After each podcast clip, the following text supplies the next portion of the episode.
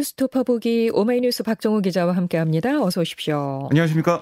여야는 6일 지방선거 공식 선거 운동 첫날인 어제 주요 승부처의 하나로 꼽히는 인천에 지도부가 총집결했군요.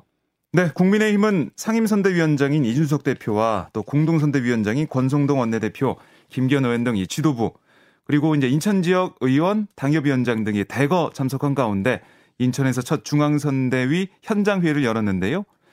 유정복 인천시장 선거 캠프에서 열린 선대위 회의, 아, 인천 계양을 국회의원 보궐선거에서 더불어민주당 이재명 후보와 맞붙는 윤영선 후보도 참석해 필승 의지를 다졌습니다. 특히 권성동 원내대표 이재명 후보를 겨냥해 뭐라고 했냐면 인천이 도피처인가? 왜 성남에서 경기도에서 인천으로 오나? 인천을 우습게 보면 안 되고 인천 시민의 자존심을 개항을 보선해서 보여줘야 한다 이렇게 말을 했습니다. 네. 아, 그리고 이제 이재명 후보를 총사령탑으로 내세운 민주당 선대위도 역시 인천에서 출정식을 열었는데요. 출정식 장소 어, 이, 이 후보의 국회의원 이 보궐선거 출마지 인천 계양을 지역 내에 있는 계양역 앞 광장이었습니다. 출정식에는 이재명 후보와 박남춘 인천시장 후보는 물론 윤호중, 박지원 공동비상대책위원장, 박홍우 원내대표 등 지도부가 총 직결했는데요. 출정식 핵심 메시지 좀 인물론이었습니다. 그러니까 이 후보가 연설에서 뭐라고 했냐면 인천에서 이겨야 수도권에서 이기고 수도권에서 이겨야 강원 충청에서도 이길 수 있다. 인천이 첫 출발지다. 인천에서 승리할 수 있도록 함께해 달라. 이렇게 강조를 했습니다.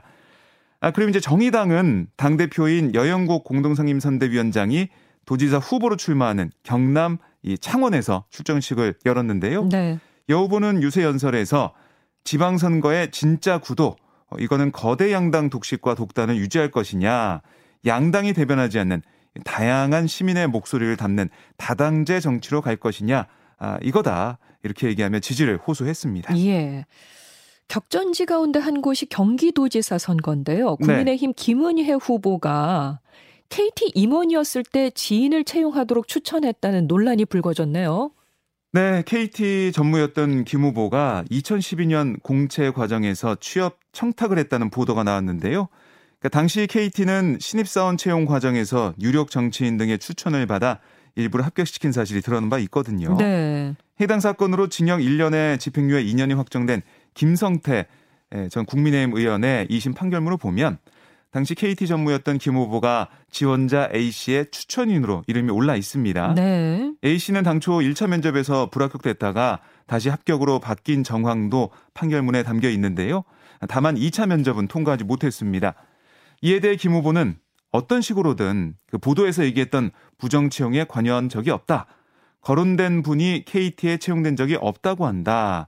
본선 첫날에 상대방에 대해서 허위 사실의 근거에 얘기하는 거 굉장히 유감이다 이렇게 말을 했습니다. 네. 하지만 어제 KBS 보도에 따르면 이와 관련해 검찰은 2019년 2월 김 후보를 불러 참고인 조사를 진행했다고 합니다.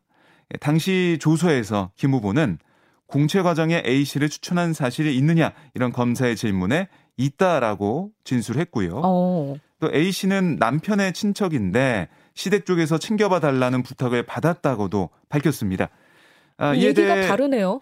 그렇습니다. 아, 이에 대해 이제 민주당 또 김동연 민주당 경기도지사 후보 측은 김 후보를 향해서 불법 취업 청탁을 국민께 사죄하고 경기지사 후보직을 당장 사퇴하라라고 요구를 했고요. 또 이제 검찰 수사를 촉구하는 목소리도 나오고 있습니다. 네. 한덕수 국무총리 후보자 인준안 처리를 위한 국회 본회의가 오늘 오후에 열리게 됩니다. 벌써부터 긴장이 고조되고 있죠? 네, 이제 윤석열 대통령은 한덕수 후보자 인준안의 국회 표결 전에는 정호영 보건복지부 장관 후보자 임명 여부를 판단하지 않겠다. 이런 입장을 분명히 하고 있는데요. 그러니까 복지부 장관을 내주고 총리를 지키는 식의 정치적 거래를 시도하지 않겠다. 이게 윤 대통령의 의중 있는 상황입니다. 아, 민주당이 지방선거를 앞두고 총리 인준안을 부결시키는 초강수를 두긴 어렵지 않겠냐 이런 판단도 깔린 것으로 보이는데요. 이게 좀 대통령실 분위기뿐만이 아니라 국민의힘에서도 권성동 원내대표 뭐라고 하고 있냐면 국무총리는 정치 거래의 대상으로 삼을 수 없다. 뚜렷한 근거 없이 인준 표기를 반대하며 발목 잡기를 고집하면 민심의 거센 역풍을 피할 길이 없을 거다. 이렇게 말을 했어요. 아, 다만 이 민주당이 한덕수 후보자 인준안을 좀 처리해 줄 경우에 정호영 후보자를 자진 사퇴 형식으로 정리하는 방안 이게 이제 여권의 물밑 카드로 거론되고 있는데 윤 대통령의 입장은 이 거래는 없다.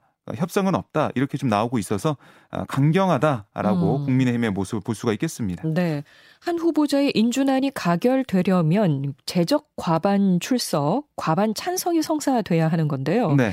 이 표결의 키를 쥔 민주당의 결정에 시선이 쏠릴 수밖에 없는 거죠. 네, 그러니까 어제까지 민주당 기류를 보면 예. 현재까지는 이제 반대표를 던져서 한 후보자의 낙마를 끊어내야 한다 이런 의견이 우세해요. 무엇보다 윤 대통령이 지난 17일 야당이 강하게 임명 처리를 요구해온 한동훈 법무장관 한 장관을 임명한 게 강경 여론에 힘을 실는 그런 모습입니다. 네. 그러니까 한 장관 임명 하루 전에 국회 시정연설에서 야당을 향해 협치를 요구한 윤 대통령이 스스로 이걸 차버렸다. 아, 이런 주장인데요. 네. 근데 이제 하지만 어제부터 공식 선거운동이 시작이 됐잖아요. 그러니까 지방선거를 앞두고 한 후보자 인준안 부결이 되면 국정 발목 잡기 프레임이 씌워질 수 있다. 이런 우려가 민주당 내에서도 좀 나오고 있습니다. 그러니까 이재명 후보가 어제 CBS 라디오에서 한 말을 보면 대통령이 처음 출발하는 상황이라는 점도 고려할 필요가 있다. 이렇게 말을 했어요. 그러니까 지방선거 출마자 등을 중심으로 신중론이 좀 나오고 있다. 이렇게 볼 수가 있겠습니다. 오늘 오후 이 민주당 의원총회에서 반대 투표를 당론으로 정하지 않고 반대 의사를 권고하거나 자율 투표를 결정할 수 있다. 이런 얘기까지 나오고 있는데요. 오늘 오후 2시에 민주당 의총에서 어떤 결론을 내릴지 좀 지켜봐야겠습니다. 네. 국회 예산결산특별위원회 전체 회의에서는 한동훈 법무부 장관과 야당 의원들이 날선 공방을 주고받았네요. 네, 민주당은 이새 정부의 한 장관을 비롯한 윤 대통령의 검사 시절 측근들이 대거 포진한 점 이걸 집중적으로 거론하면서 이건 검찰 공화국이다라고 강력 비판을 했어요. 어, 최근 단행된 검찰 내부 인사에 대해서도 공세 수위를 높였습니다. 그러니까 이 이렇게 이제 윤석열 대통령과 똑같이 개인적인 인연에 의한 인사, 아, 특수부 출신 인사, 전 정권에 대한 수사를 담당했던 사람들에 대한 인사 위주로 이루어졌고 이게 나중에 직권남용으로 한 장관도 수사받을 수 있는 사안이 될 수 있다. 이렇게 민주당 측에서는 주장이 나왔습니다. 한동훈 어, 장관도 뭐 이 민주당의 지적에 대해서 바로바로 반박을 했는데요. 검찰 공화국이다라는 지적에 어, 대한민국 민주공화국이다 뭐 이렇게 반박을 하면서 어, 공방을 벌이는 그런 모습이었고요. 특히 이제 어제 이제 고민정 의원 같은 경우는 질의 시간 15분 내내 이 한동훈 장관을 향해서만 산업부 블랙리스트 사건 또 도이치모터스 주가 조작 사건 유성 씨 간첩 조작 사건 등을 거론하면서 어, 이 질문 세례를 퍼부었고 이에 한 장관은 채널A 사건 수사 중 발생한 이 독직 폭행 사건 등을 거론하며 대응하는 모습이었습니다. 아, 또 이제 고민정 의원이 수사는 이름을 가려도 똑같아야 한다는 한 장관의 말을 이 돌려주면서 김건희 여사도 수사, 김건희 여사 수사도 역시 그렇게 진행되는 거라고 생각한다. 이렇게 얘기하니까 한 장관은 너무 당연한 얘기다라고 답을 했어요. 그리고 이제 김건희 여사 이 소환 조사 안 하냐 이런 취지의 질문도 있었는데요. 한 장관은 수사에는 여러 가지 방식 방법이 있다 이렇게 얘기를 했습니다. 아, 반면에 국민의힘 최영도 의원은 한 장관의 미국 로스쿨 이력을 언급하면서 장관에 대해 겁낸 사람들이 많다. 아, 굉장히 이 지적이고 어, 선진법제를 도입해서 우리나라 경제 펀더멘털을 살리고 자유시장 경제를 살리겠다는 장관으로 기록되도록 노력해달라. 이렇게 지켜 세우기도 했습니다. 네. 산업부 블랙리스트 의혹의 핵심 피의자로 거론되는 백운규 전 산업통상자원부 장관이 법과 규정을 준수하면서 처리했다. 이런 입장을 밝혔죠. 그러니까 어제 이제 서울동부지검 형사 6부가 아, 한양대 공대 교수로 재직 중인 백 전 장관의 연구실을 압수수색했고요. 예. 또 백 전 장관의 자택도 압수수색이 이루어졌습니다.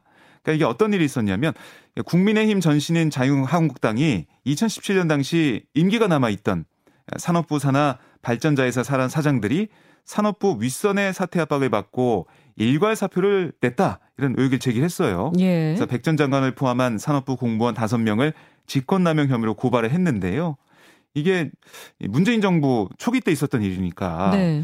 아, 꽤 오랫동안 어떻게 보면 수사가 잘 안 되다가 지금 압수색을 포함한 강제 수사가 진행되고 있는 거거든요. 이 백 전 장관 압수색 현장에 있던 취재진 앞에 나 뭐라고 있냐면 아, 산업부 블랙리스트 의혹 이 관련해서 아, 문재인 정부의 연관성을 좀 부인하는 모습을 보였습니다.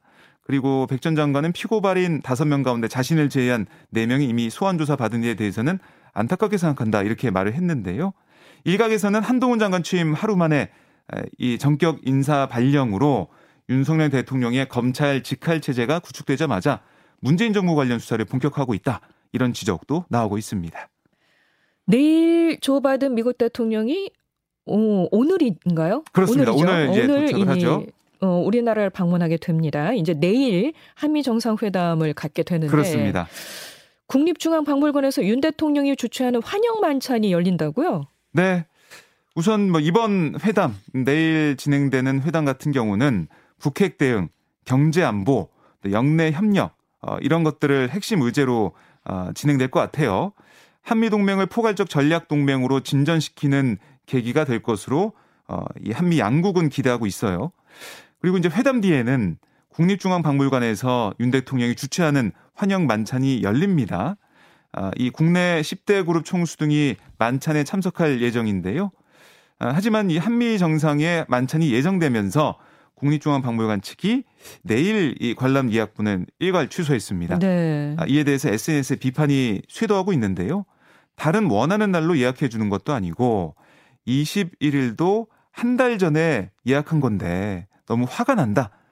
아, 또 유물이 있는 박물관에서 왜 밥을 먹냐? 아, 박물관에서 어, 여기 음식을 먹을 수 있는 거냐? 음식물 음. 반이면 안 되는 거 아니냐? 이렇게 글을 올리는 모습도 있었고요.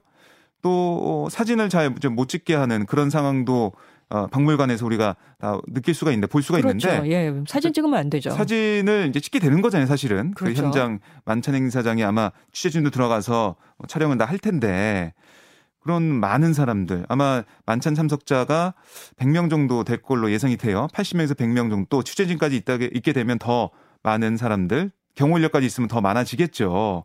그렇게 많은 사람들이 한 번에 어, 있는 그런 음. 모습들 이런 것들이 과연 유물이나 이런 우리나라 아, 국보의 보물들에 영향을 주는 거 아니냐 이런 우려가 나오고 있거든요. 네. 이에 대해 국립중앙박물관 측은 유물 등에 영향을 주지 않는 장소에서 만찬을 진행할 거다. 이렇게 진화에 나섰는데요. 어쨌든 이 국민들, 시민들의 불편은 뭐 어차피 이게 예정된 거니까요. 예. 여기에 대한 비판은 계속 이어질 것으로 보입니다. 예. 어, 바이든 미국 대통령 이번 방문에 문재인 전 대통령과의 만남이 추진되고 있었잖아요. 네. 근데 불발됐네요. 그렇습니다. 어제도 저희가 이제 설리번 어, 이 보좌관의 얘기 이게 음. 뭐 만날 계획이 없다라는 얘기를 전하면서 기류가 좀 바뀐 것을 느낄 수가 있었는데요. 네. 어제 이제 바이든 대통령 측으로부터 회동이 어렵게 됐다는 연락을 문재인 전 대통령 측이 받았다고 해요. 그래서 이 문 전 대통령 측 관계자 뭐라고 했냐면 바이든 대통령 측은 이 오늘 이제 회담 무산 소식을 통보하면서 특별한 이유를 설명하지 않았다. 굳이 설명할 필요도 없어 보이며 우리도 설명을 요구하지 않았다 이렇게 얘기를 했는데요. 그러면서 이제 아무래도 바이든 대통령의 빡빡한 국내 일정 때문에 문 전 대통령과 만남이 취소된 거 아니겠냐 이렇게 말을 했습니다. 아, 근데 야권 일각에서 바이든 대통령이 문 전 대통령에게 대북 특사를 제안할 가능성 이게 좀 거론되고 보도가 된 부분이 있는데 이런 게 나오면서 그러니까 만남이 좀 정치적으로 해석이 되면서 새로 출범한 한국 정부와의 관계가 우선인 백악관 입장이 좀 난처해진 거 아니냐. 그래서 음. 이런 여러 가지 이 관계 속에서 어 그리고 현 정부와의 여러 가지 이제 소통 속에서 무산된 거 아니냐 이런 해석도 나오고 있습니다. 네, 지금까지 오마이뉴스 박정우 기자 잘 들었습니다. 고맙습니다. 고맙습니다.